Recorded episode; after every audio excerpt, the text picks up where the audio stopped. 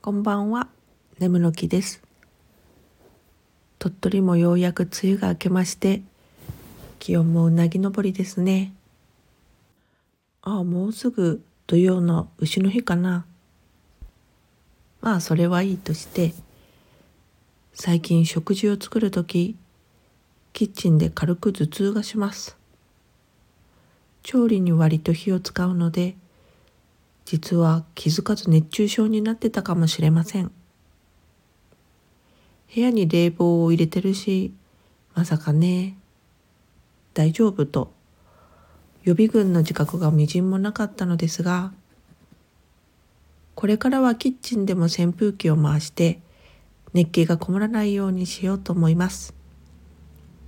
あとなるべく火を使わなくていい調理にして夏バテや熱中症を回避していきますね。それではまた。